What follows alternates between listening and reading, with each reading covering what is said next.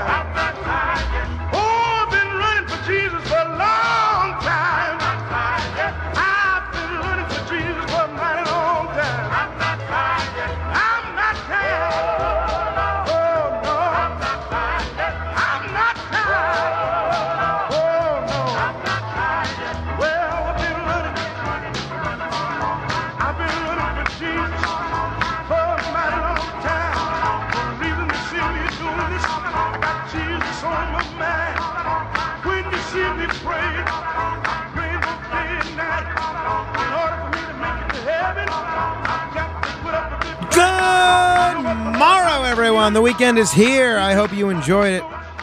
The, um, you know, I, uh, it's funny the way your brain works, right?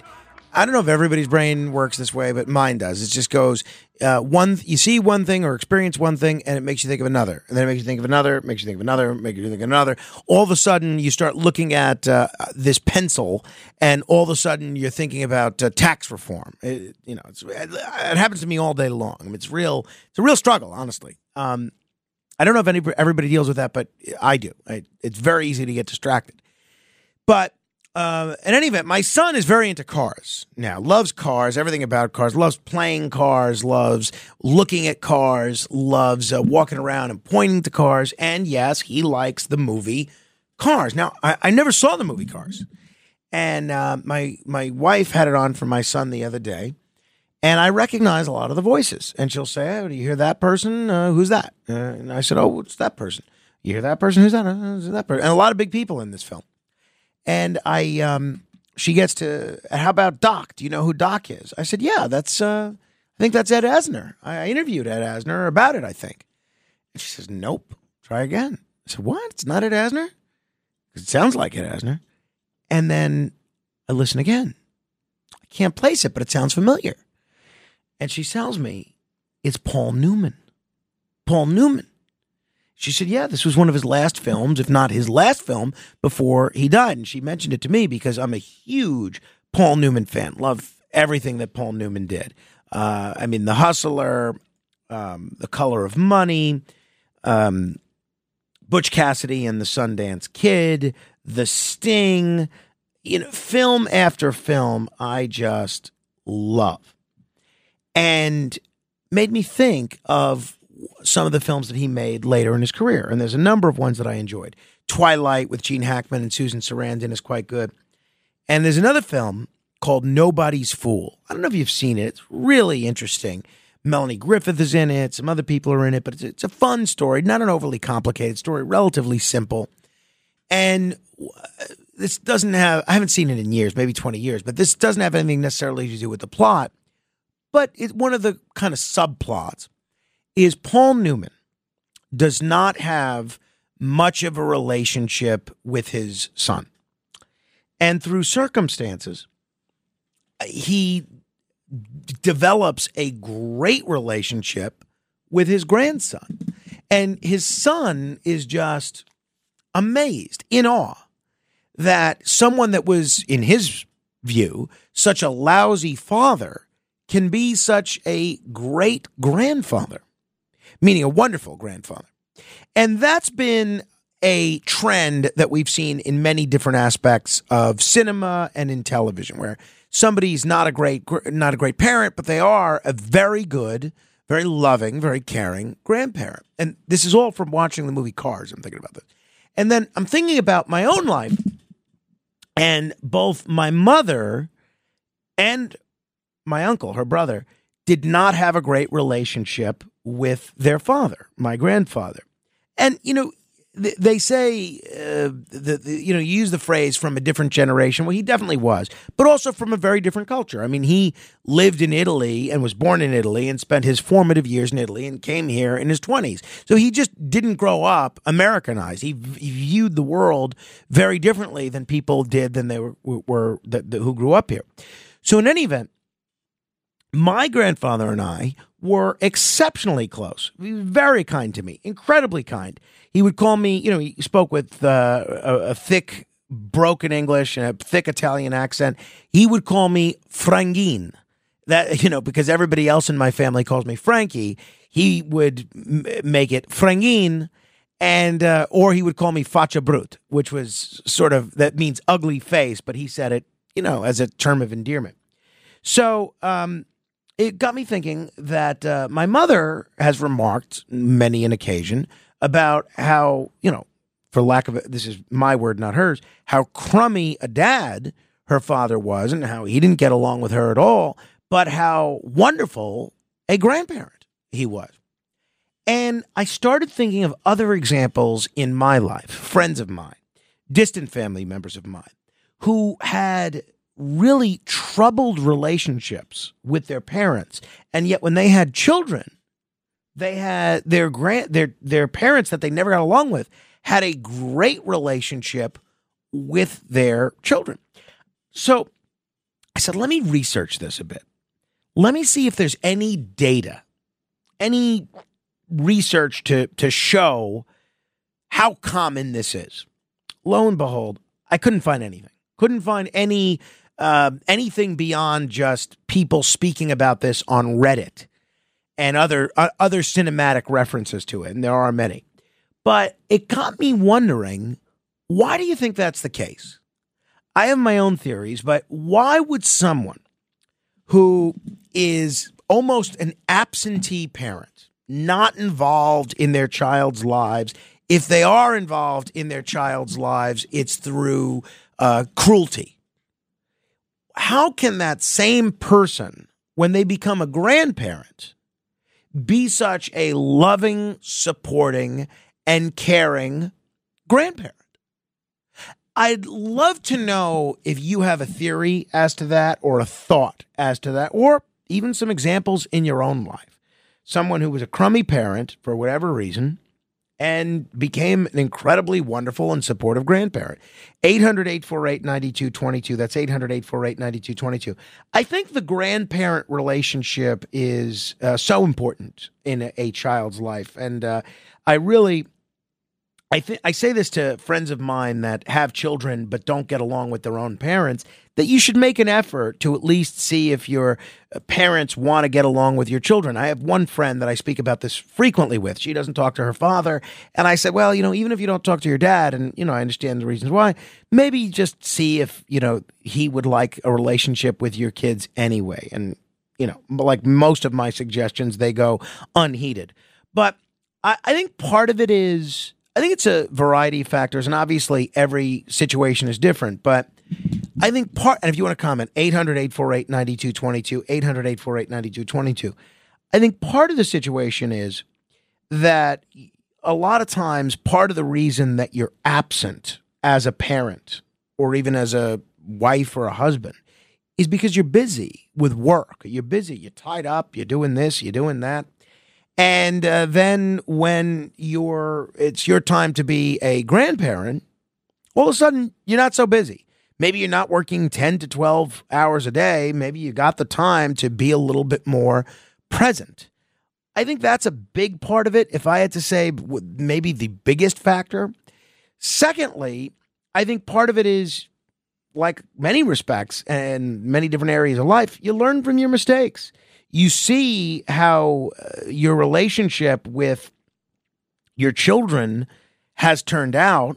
And if it's not for the best, you think, well, you know, I don't necessarily want that same thing for my uh, grandchildren. I want a different type of relationship. Curious what you think. eight hundred, eight four eight, nine two two two. Now, in my case, I'm very blessed. I have a, a very good relationship with um, all my parents and step-parents. Great relationship, very loving, very supportive. And if possible, they're even more loving and supportive of uh of my son, uh, even better grandparents than, um, you know, than they are parents. So, you know, it does not apply to me at all vis-a-vis being, uh, you know, the, in the, the, the parent in a grandparent to grandchild sandwich. But I'd love to hear if you have a theory as to why that's the case, if you have any idea of how common this is, or if you have any specific examples from your own life as to why this is the case. eight hundred, eight four eight, nine two two two, or examples in your own life of this happening. eight hundred, eight four eight, nine two two two. Uh, three open lines if you want to comment. Let me just finish the, because I got cut off last hour, my last comment on the uh, anti-Zionism and anti-Semitism and Congress deciding this is the kind of thing they need to pass a resolution on.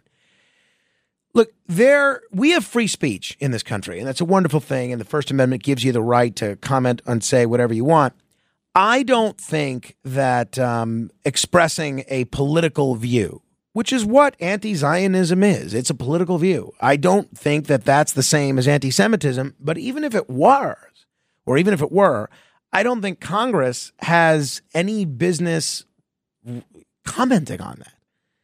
I mean, the, the, if you look at the First Amendment, it says Congress shall make no law. I mean, I think the implication of that amendment was clearly Congress shall pass no resolution. Now, this resolution is not a law, but is this really the business of Congress? I don't think so. I think Thomas Massey did the right thing. Just as, look, um, I hear a lot of people who say that, you know, they... Not a lot of people, but I hear several people that say they don't think Israel should exist. They have a right to say that. I also hear people say that um, Jeffrey Lichtman said this when he was on this pr- program, in Words or Substance, that they should turn uh, the Gaza Strip into a parking lot.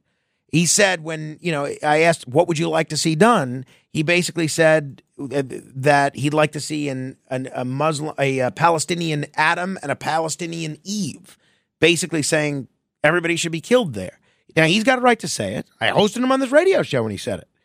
So, um, you know, I think people should feel free to express their views as long as you're not being violent. And I don't think it's the business of Congress to say that, you know, say they shouldn't. Ed on Long Island. What's on your mind, Ed? Good morning, Frank. I'm speaking to you both on my personal experience, and also I've been a professional social worker for fifty years. So my dad died uh, sixty-four years ago when I was ten and a half. And my mom, uh, what do you call it, you know, couldn't deal with it, so she wasn't the best parent. But as a grandparent to my son, who's now thirty-nine, she was a good grandparent. So I think that, uh, you know, that uh, sometimes they can't be good parents for a number of reasons, and then they turn out to be good grandparents, like you were saying. Why do you think that's the case? How come? What changes in a person or a person's view of, of children and family? Well, I think sometimes, you know, they're, they're older. When they become grandparents and more mature, they sometimes feel guilty uh, the way they treated, uh, you know, uh, their children. So they can be better grandparents because, again, that child goes home at night. But I always tell parents, make sure that maybe what was done to you as a child isn't done to your child, uh, to the grandchildren. I, I like uh, that, Ed. Thank you. eight hundred, eight four eight, nine two two two. Ellen is in New Jersey. Hi, Ellen. Hi, Frank. I think, uh, well, first of all, I agree with what you said and the previous caller. I think it's a number of factors, starting with the fact that when most men become parents, they're pretty young, twenties, maybe early thirties. And they are at the point where they're just starting out in their careers, and either they are doing very well and getting incremental uh, promotions, bonuses, and so forth.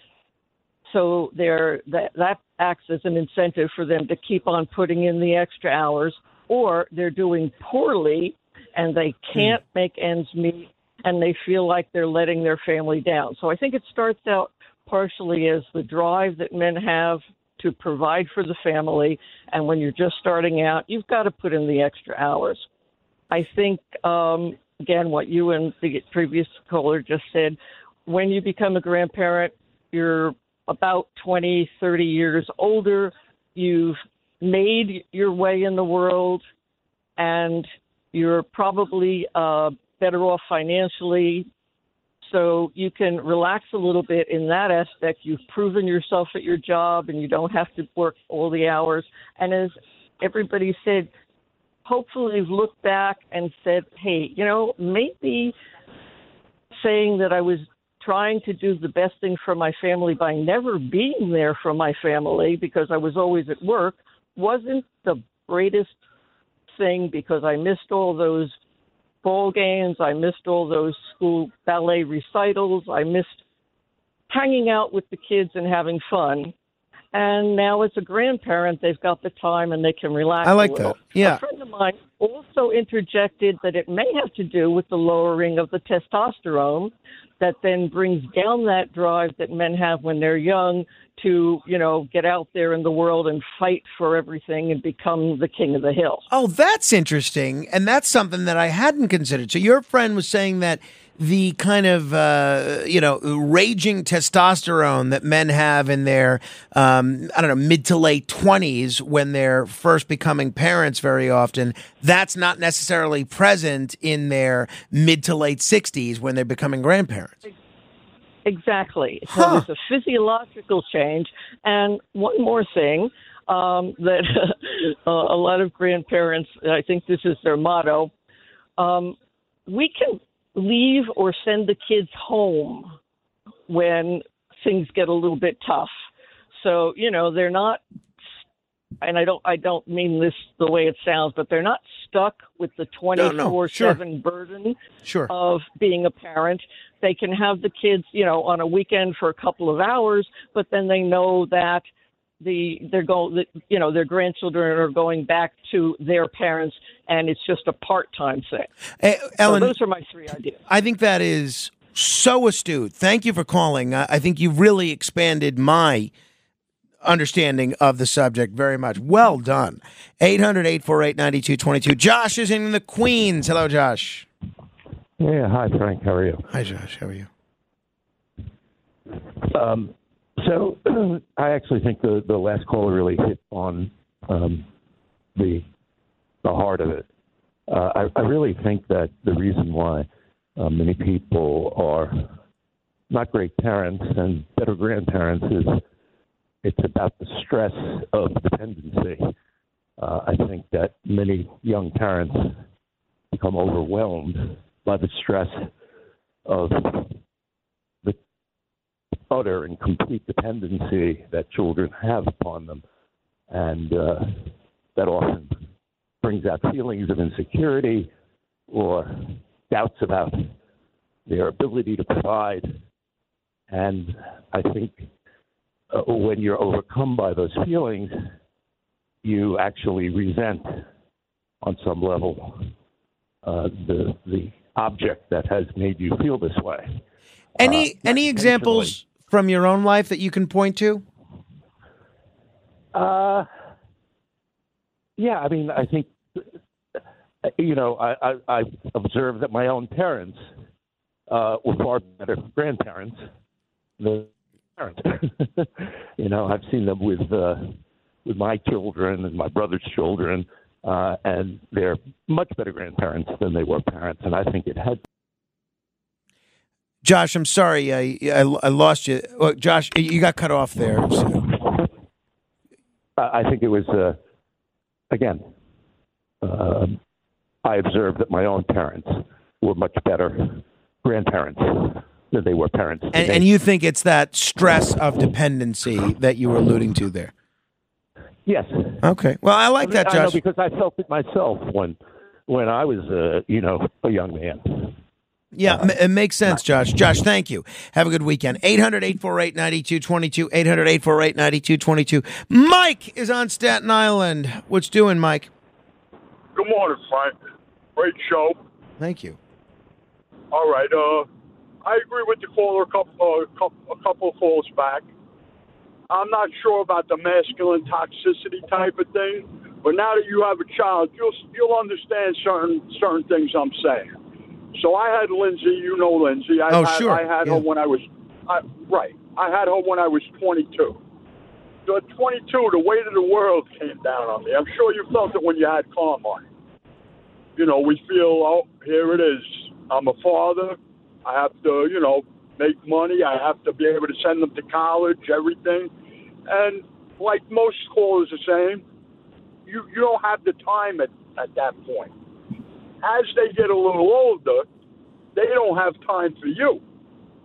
And that's where it comes in. So as the time, as time goes on and my kids started expanding their circle of friends, you know, they didn't have time for me certain times. Now, Ethan is my grandson. That's Lindsay's son. We get him a couple of weekends a, uh, a month, and I have plenty of time for him. I'm semi-retired. I'm not really worried about retirement anymore. You know, all these things you have to bear in mind.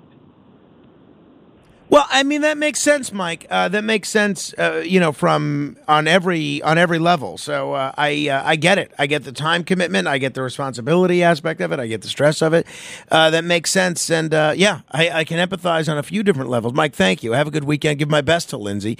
eight hundred, eight four eight, nine two two two. Noam Laden coming up in uh, just a couple of minutes. He has some other news stories that the mainstream media may have missed, or sometimes, you know, I hear stories that he does that then get picked up by other stations. And I thought maybe that was just me. But you know what happened uh, a week or two ago?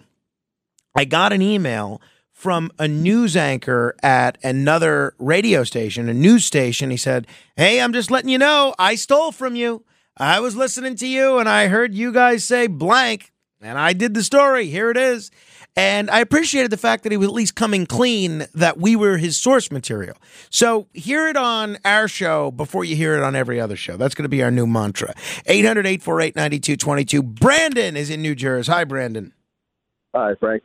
I uh, have a personal experience. Um, most of it's, you know, hearsay through my mom, but uh, my maternal grandmother wasn't, you know, the most loving parent, even, you know, when I was alive. She uh, never really said, you know, I love you or anything to my mom, but, um, you know, she was always very doting on me and uh, and uh, generous and everything. So a lot of times, like, I would wonder if it was more of a, a mother-daughter dynamic, like if there's some jealousy there. So I wonder if that's an aspect to some of these cases, obviously, not all. But. Well, what, did your mother have siblings? Yeah, uh, a brother, and... Um, she was much more favorable to the brother. I mean, she would still, you know, yell at him and stuff. But, um, but yeah, uh, my uncle probably got the better end of the deal. Well, uh, yeah, I mean, I hadn't considered that, but that, that makes sense. Maybe the there is sometimes uh, a generational competition that exists among people of the same gender. Uh, and, you know, I know it may sound silly, but, you know, sometimes uh, you know, mothers can become a bit jealous of daughters. Uh, some fathers do resent the day that uh, their their son can beat them in an arm wrestling match or something. I, I get that. Maybe that is a factor at play. That's another one that I, I hadn't uh, considered. Brendan, thank you. Have a good weekend. You know, I have to tell you, I'm so glad that I raised this and so glad that I brought this up, because so many people have raised so many different uh, aspects to this. When I was kind of brainstorming with what stories to bring up, I uh, I said, I don't know if anybody's going to be interested in it. I'm so glad that I did, because I learned a lot um, from all, everybody's conversations, especially Ellen.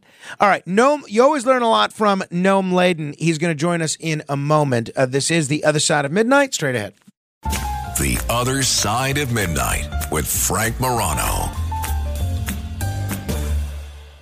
Hi, it's Ernie and Astis. You know, your thoughts can affect how you feel, and how you feel can impact your thoughts. Addressing your mind and body connection is the key to improving your overall wellness. Bergen Newbridge Medical Center is the largest hospital in New Jersey, providing comprehensive, equitable, compassionate, and high-quality emergency inpatient and outpatient medical care, plus mental health services and substance use disorder treatment. The Bergen Newbridge team can address your total health needs in one convenient location. Call two oh one, two two five, seven one three zero for an appointment, or newbridge health dot org.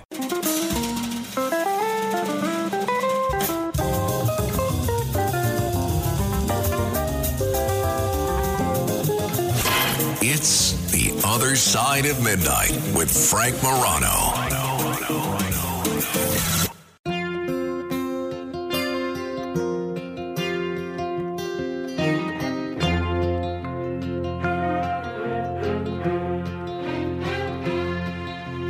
Child arrived just the other day. He came to the world in the usual way, but there were planes to catch and bills to pay. He learned to walk while I was away, and he was talking for I knew it. And as he grew, he'd say, I'm gonna be like you, Dad. You know I'm gonna be like you. And the cat's in the cradle and the silver spoon, little boy blue and the man on the moon. When you're coming home, Dad, I don't know when, but we'll get together then. You know we'll have a good time then.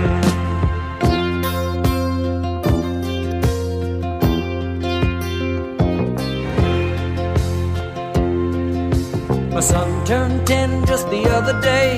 He said, thanks for the ball, Dad, come on, let's play. Can you teach me to throw? I said, not today, I got a lot to do. He said, that's okay. And then he walked away, but his smile never dimmed. Said, I'm gonna be like him, yeah, you know I'm gonna be like him.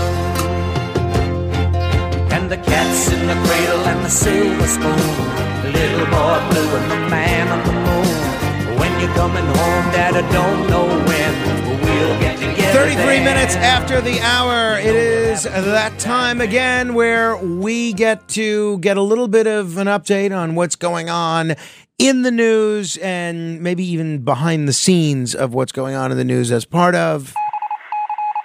Stand by for the other side of midnight's news.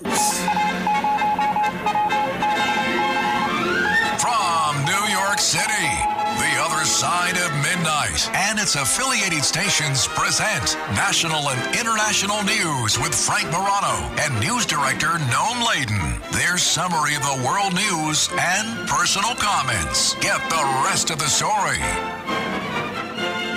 All right, good morning, Noam. Good morning, Frank. Have you bought all of your Christmas presents yet? I know it's still early.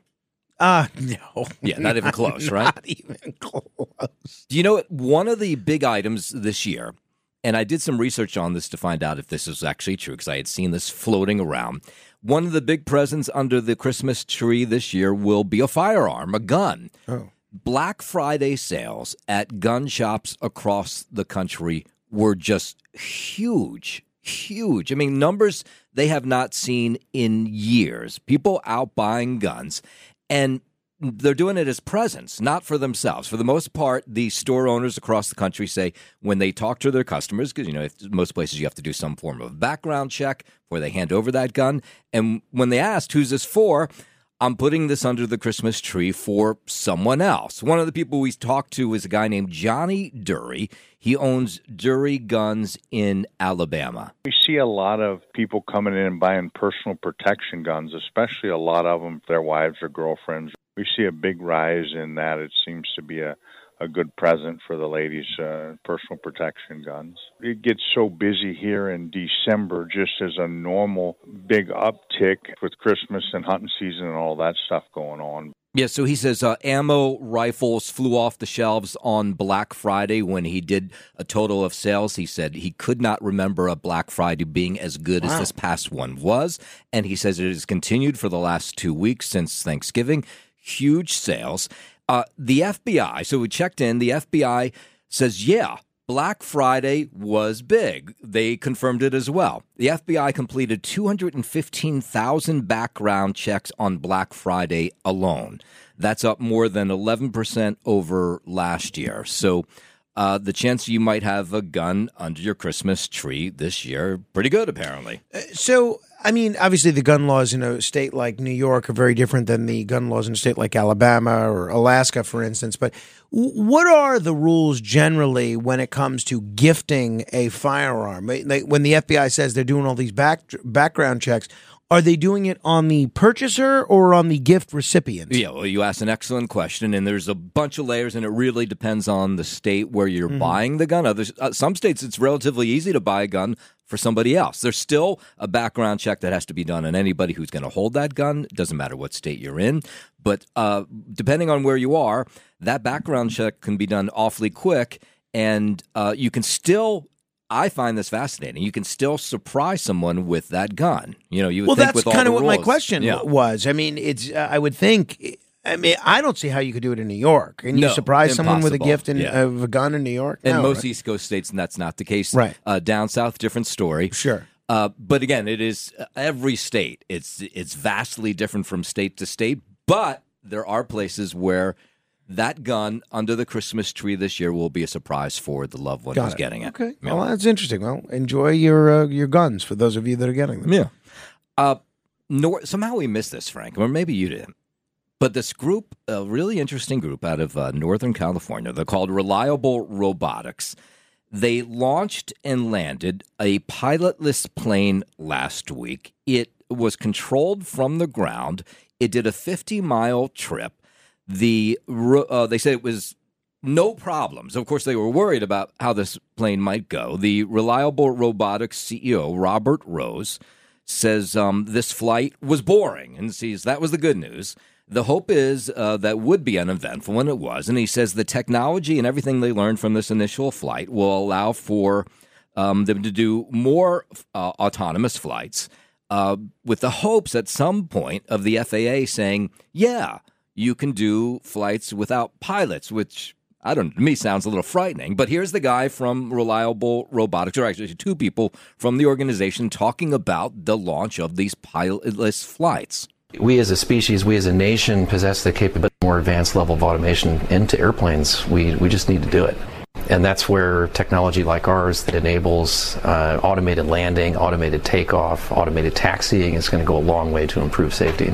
You're going to see that the market is growing, but it's going to be growing very slowly because of the government and because of the perception of the public. Yeah, so the government, they think, is going to get in the way of this, but really where they're going aiming first is military aircraft, right? So the same idea of flying a drone to do some damage to your enemies. Right. Well, how about if you had an airplane doing damage to your enemies? Uh, maybe that would be even better. So they say, look, we did it. Pilotless plane, uh, just like an autonomous car, and uh, those are on the roadway now. So they think it's going to be a while. They're being realistic about that. They're saying, you know, it's not going to be tomorrow. People, just the thought, people are already afraid to fly as it is. Mm-hmm. The thought of telling somebody they'd be on a commercial flight, I mean, that's really probably a long ways away. But being on a commercial flight without a pilot, nah, they're, they're not so optimistic about that. But cargo flights, Uh, military flights, that they say maybe sooner than later. And what's sooner than later for cargo? I mean, they're talking the next decade or so, okay. Maybe more. All right. Okay. Well, that's interesting. I'll, I'll be eager to see how this uh, this turns out. I mean, from a military's perspective, uh, you know, I kind of see both aspects of it. I mean, if there's a way to avoid having a fighter pilot's life be in jeopardy, that's great. But the, does that make people a little bit more adventure, you know, prone to military adventurism if they're not risking human lives? Right, or know. And then of course there's the problem of someone hacking into that flight. Oh, no doubt, absolutely. Which is we, we it's been proven can be done. No doubt, yeah. no doubt. Well, that is interesting. Have you ever lost a piece of luggage? Thankfully, I have not. Well, millions of Americans have, and the question is, what happens to that luggage? Mm-hmm. So you lose a piece of luggage. Uh, the pot, I will point out the airlines are amazing at getting your luggage back. Now it may be long after your vacation is over, you know, which kind of sucks. Right, but at least you get your stuff back. But you get your stuff back, and usually what they do is they cut you a check and uh, uh, for your trip while you're doing that, and then you have some money to spend on clothes, and then maybe later on you'll get reunited. But more times than not, ninety-nine point five percent of the time, airlines reunite you with your luggage more times than not during your trip, during your vacation or wherever you may have gone. So they're pretty good at getting mm-hmm. your luggage back, but that still leaves zero point five percent of the luggage that never gets uh, returned mm-hmm. or never gets claimed. So what happens to that luggage? There is one organization. They are in um, Scottsboro, Alabama. They're called Unclaimed Luggage. They take in all of the luggage that is never claimed by anyone. And you might guess there's all kinds of fun stuff sure. in this luggage. And what they do is they go through it all. Anything that's like uh, shampoos and soaps like that, they just uh, throw out or they recycle. But then they take the clothes, the shoes, the headphones, the wedding dresses, the gifts, and um, they clean them up if they're used. And they put them up on their website, which is called Unclaimed Baggage. And there's unbelievable deals on this website. Like wow. if you go there now, you have to get past the fact that somebody might have used some of this stuff before. So, like, I don't know, some people might be freaked out by a pair of Air Jordan sneakers that you don't know how many times someone has worn. But what they do is they'll clean up that pair of sneakers, and you'll get it for about a third or maybe half wow. off of what it might be at the store.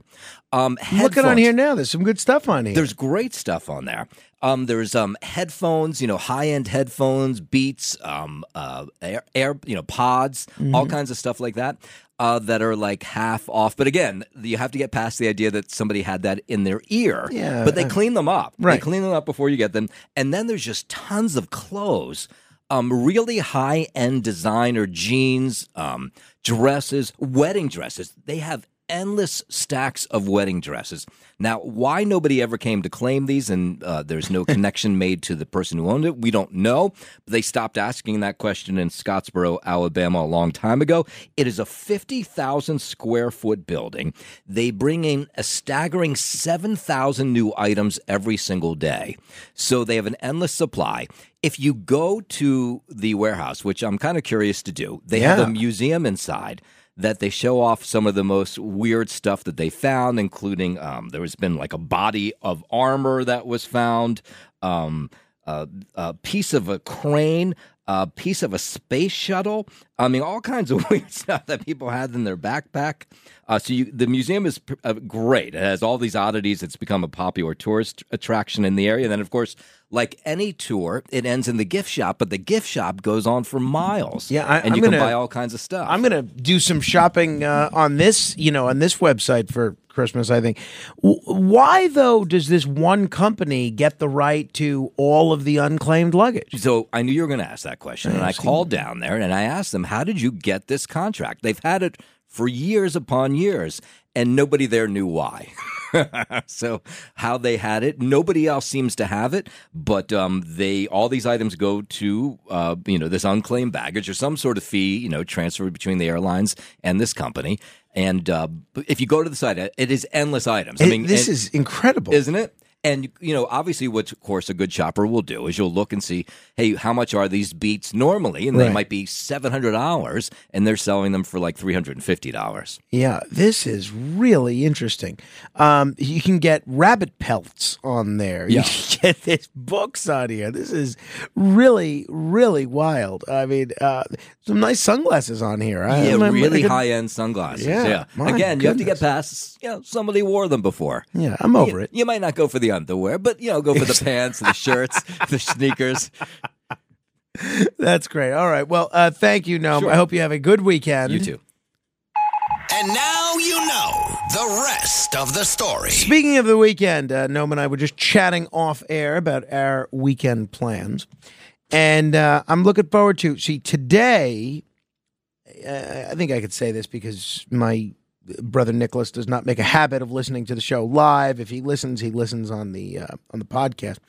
But uh, you know, my brother Nick is uh, he's approaching a milestone birthday, and he's having you know a birthday gathering in Miami or the Florida Keys actually, and we're not able to go because you know you can't take the time off and it's expensive, and I got a lot going on, you know, variety of factors. So uh, he's been under a lot of stress lately be, for a variety of factors, you know, professionally, and uh, his mother-in-law just passed away. So on, uh, you know, tonight, my brother Alex is having dinner with him, and he suggested to, you know, my sister and me, he says, why don't, he tells us that he's having dinner with Nicholas, says, uh, why don't we do a, uh, which we very rarely do this, why don't we get drinks after dinner, just the four of us? So uh, just just a sibling cocktail outing, which we very rarely do. We actually only do that when one of us gets married, generally. Just the four of us, no one else. So I'm looking forward to that, and it's kind of a surprise for him that he doesn't know that uh, Claudia and, and I are coming, so that'll be that'll be fun. Now, that allows my wife to engage in one of her favorite holiday traditions. Do you remember the film Home Alone? Well, uh, my wife loves that film, Home Alone, with Macaulay Culkin. Some people say my son looks a little bit like Macaulay Culkin. You could take a look at his uh, photo on Instagram and be the judge for yourself at Morano Vision. And so during the holiday season, there's a lot of instances where I have to go to something, a Christmas party or something, and she doesn't want to go or doesn't get to go or doesn't have time to go, and she'll, she'll still end up staying home. So every Christmas, she watches Home Alone by herself.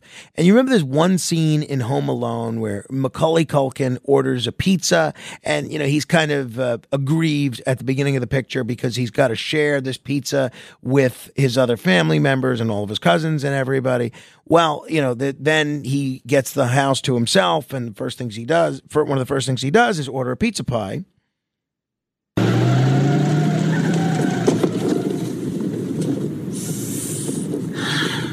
A lovely cheese pizza just for me.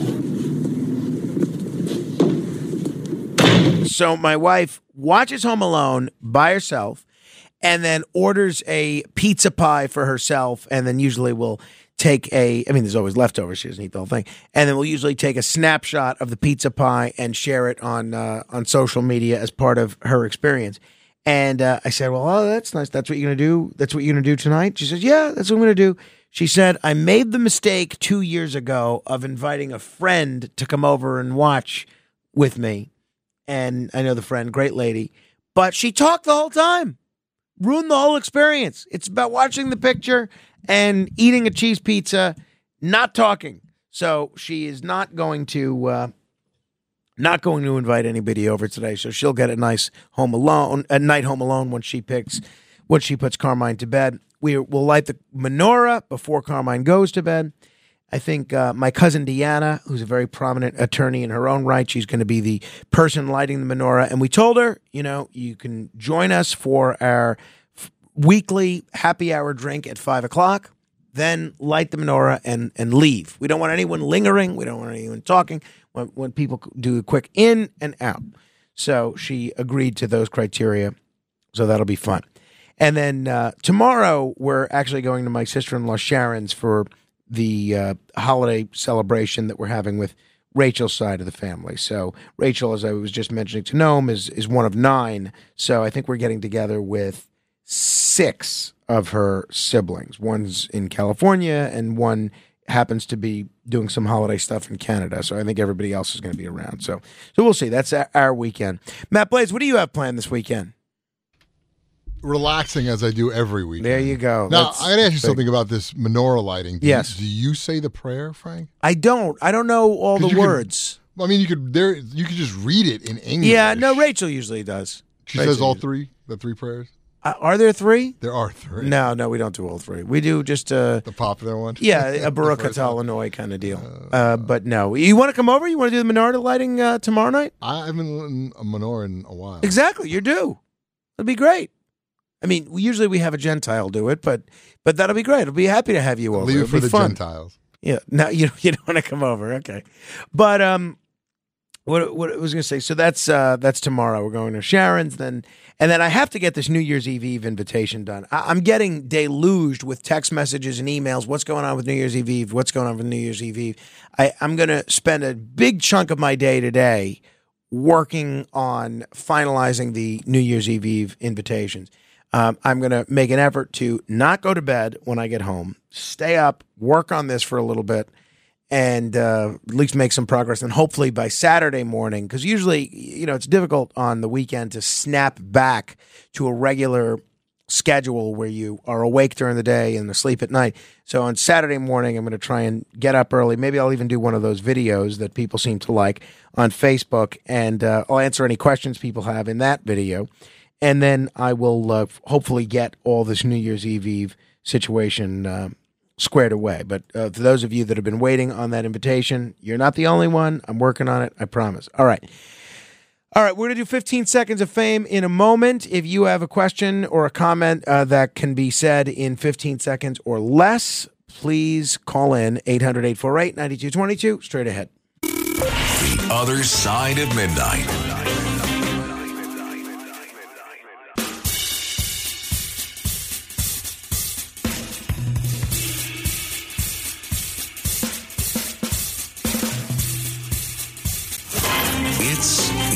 Side at Midnight with Frank Morano.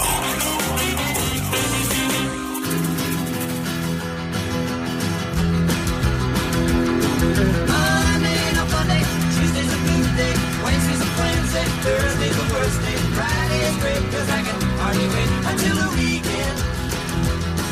should be clocking in at eight, but I'm a little late. Can't pay my baby cause I'm here on a date. Three till ten, and then it's Friday again. Here come the weekend. Here come the weekend. Here come the weekend. The working week's so tough, I think I've had enough until the weekend. I've had an overdose of doctor's notes, but it just don't ease the pain. Going on the sick, don't do the trick. Sooner or later, I'll be popping in again. Here comes the weekend. Uh, let me also wish a uh, happy birthday to my friend uh, Noelle Salvati. Unfortunately, we did not get uh, a chance to play any of her bumper music. It was stuff that we mostly didn't have. But uh, she is a great person, a beautiful woman, very successful professional, and uh, quite a tennis player. And I know uh, one of the fellas that she plays tennis with listens to this show on a regular basis. She's just such a nice person and somebody that just lights up a room. And if anybody is deserving of having all of her wishes come true, it is uh, Noelle Salvati. Maybe I'll see her at one of the many Christmas uh, or holiday parties that I'm attending in the next two weeks. Um, we used to play softball together. She was a decent softball player, but I understand that she is a much better tennis player. You know, it's funny. I got an email yesterday from someone that says he can never get through on the fifteen seconds of fame. And the thing that drives him just bonkers is that Raji always gets through. And sure enough, I'm looking at the screen now. Raji is not only on hold, but he's been on hold for twenty minutes. So you know what? Raji takes this fifteen seconds of fame very seriously. You got to line up early. I don't know. And, you know, as I said to this gentleman, I said, you know, we go through the calls quickly. So, I mean, if you get a busy signal when you try and call in, just call back again in thirty seconds because nobody gets more than fifteen seconds. So literally a line is opening up every fifteen seconds from now. The other side of midnight. This is fifteen seconds of fame. Fame! Neil. New Year's Eve Eve is a cheese extravaganza. Don't forget Friendship Cottage Cheese for Ellen Mexter. Fred. High upon a daffodil. I couldn't hardly reach it. I wanted to get that daffodil and give it to my teacher. We want the Floridories. We want the Floridories. Raji. Warning. The Chinese are hawkishly gawping and salivating at the prospect of Taiwan as the U S continues depleting her arms and cash in the Middle East and Ukraine. Thank- Maria. Hi, everybody. I found that train whistle. You ready, Frank? Listen, honey.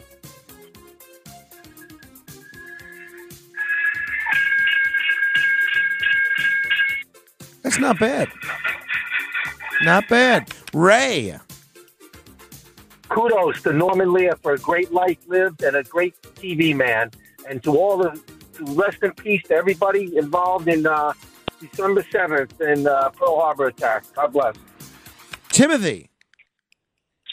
Yes, they are legalizing drugs because it states in the Bible to be found sober when Jesus returns. Read the Bible, know the truth. Charles. Yeah, um, uh, Frank, I need you to do me a favor, please. I waited a very long time on the waiver to explain fully five different reasons why ninety-nine percent of anti-Zionism is anti-Semitism. Frank.